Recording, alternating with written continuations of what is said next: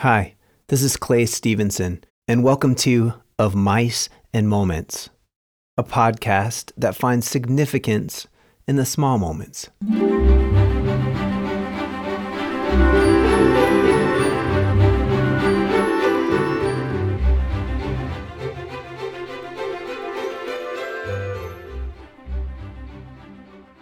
As a young couple, Angie and I both had steady jobs, two working cars, and we were living in a house with a yard.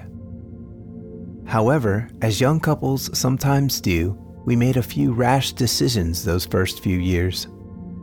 One of those decisions in year two of our marriage was to travel four hours, meet with a breeder, and purchase our very first pet a German Shepherd named Roxy. On the way back from the breeder, Roxy slept snugly on Angie's lap. A picture of cuteness, a ball of fur so sweet you could hardly stand it. And unfortunately, that's about when the sweetness ended, because when we got home and she woke up, we realized that maybe we'd bit off more than we could chew. We didn't realize the microscopic size of her bladder. The first thing she did was run into the one room with a carpet where she had an accident. We then moved her into the kitchen where we could clean up the mess in the living room, and as we were doing that, she proceeded to chew at the corner of the cabinets. We were naive of the needs of a puppy and soon realized that we needed potty mats and chew toys on hand at all times. But that evening brought the greatest trial we were to face. Having decided that we didn't want Roxy to sleep in our bed, we cordoned her off in another room and settled in for the evening. The settling in only lasted about 90 seconds, and then that little puppy started howling. We did not anticipate the intense sadness she would experience being away from her littermates. Of course, we jumped into action. We picked her up and soothed her, and then moved her into our room, keeping her in a box that wouldn't allow her to jump out and get in our bed. And when we settled in for the second time, Feeling wise about our quick action and decision making, the settling in lasted about two minutes when the howling began again. Realizing a pattern, I decided that if we kept creeping Roxy closer to the bed, she would eventually end up in our bed. I didn't want that. She was going to be a big dog. So we moved her next to the bed, and that night, I got little sleep. I woke up two or three times with half of my body hanging off the bed in her box, my arm or leg her new littermate, keeping her comfort. And ultimately, we made it through the night. That was the first of many days of learning what it meant to be a parent of a puppy. I've heard people give advice if you want to have kids, first have a dog. I've also heard people admonish that having a dog is nothing like having a kid. I think I side with the former. Learning to pay attention to my pet's needs did encourage me to have a mindset of a parent. And raising Roxy as a puppy not only imprinted us on her, but her on us. It became second nature to take care of her and have her present in our lives. We had Roxy until she was 10. She started her life with a backyard and a house then moved with us to an apartment in Miami, then to a condo in Los Angeles, and finally onto a 10 acre farm in North Carolina. She had more life experiences than many people I know. We gave her copious amounts of love and attention, and she lived a great life. As her days were coming to an end, Angie and I were faced with the decision of when to have her put down.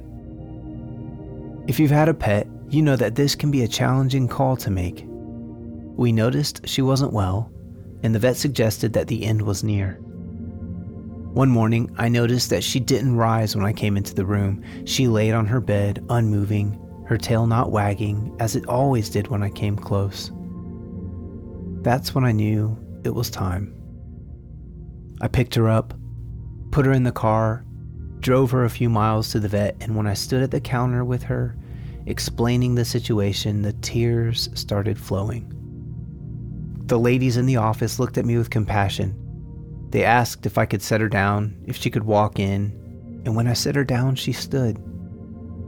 And when the vet opened the door to take her back, I saw her tail wag one time. She couldn't help herself from feeling one last moment of excitement, seeing someone she recognized, someone who gave her treats. And I broke down in that moment. I dropped alligator tears and had one of those ugly cries that you hear about.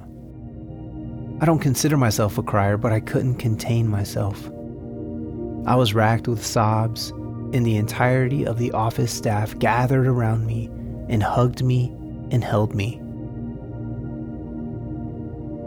And when I could catch my breath between sobs, I tried my best to thank them and quickly made my escape. I sat in the car and composed myself. When I got through the tears, I was able to experience that sense of relief that you get when you're dealing with pain and you're finally able to truly let it out. You see, I wasn't only crying for Roxy at that moment. My dad had passed away four months earlier, and I truly hadn't begun my grieving process for him for that loss. Losing Roxy had allowed the floodgates to open and for true grieving to begin. I know we all cope differently with loss, but I needed that moment to let go. A few years later, when Angie and I were ready for another dog, we started looking for our old leash and collars from Roxy to reuse, but we couldn't find them anywhere. She asked if I could remember the last time I had seen them, and I did. The last time I saw them was when I took Roxy to the vet. In my emotional state, I must have forgotten to get the leash harness and collar. I had set them down and left them there two years earlier. When I called, surprisingly, the vet still had them.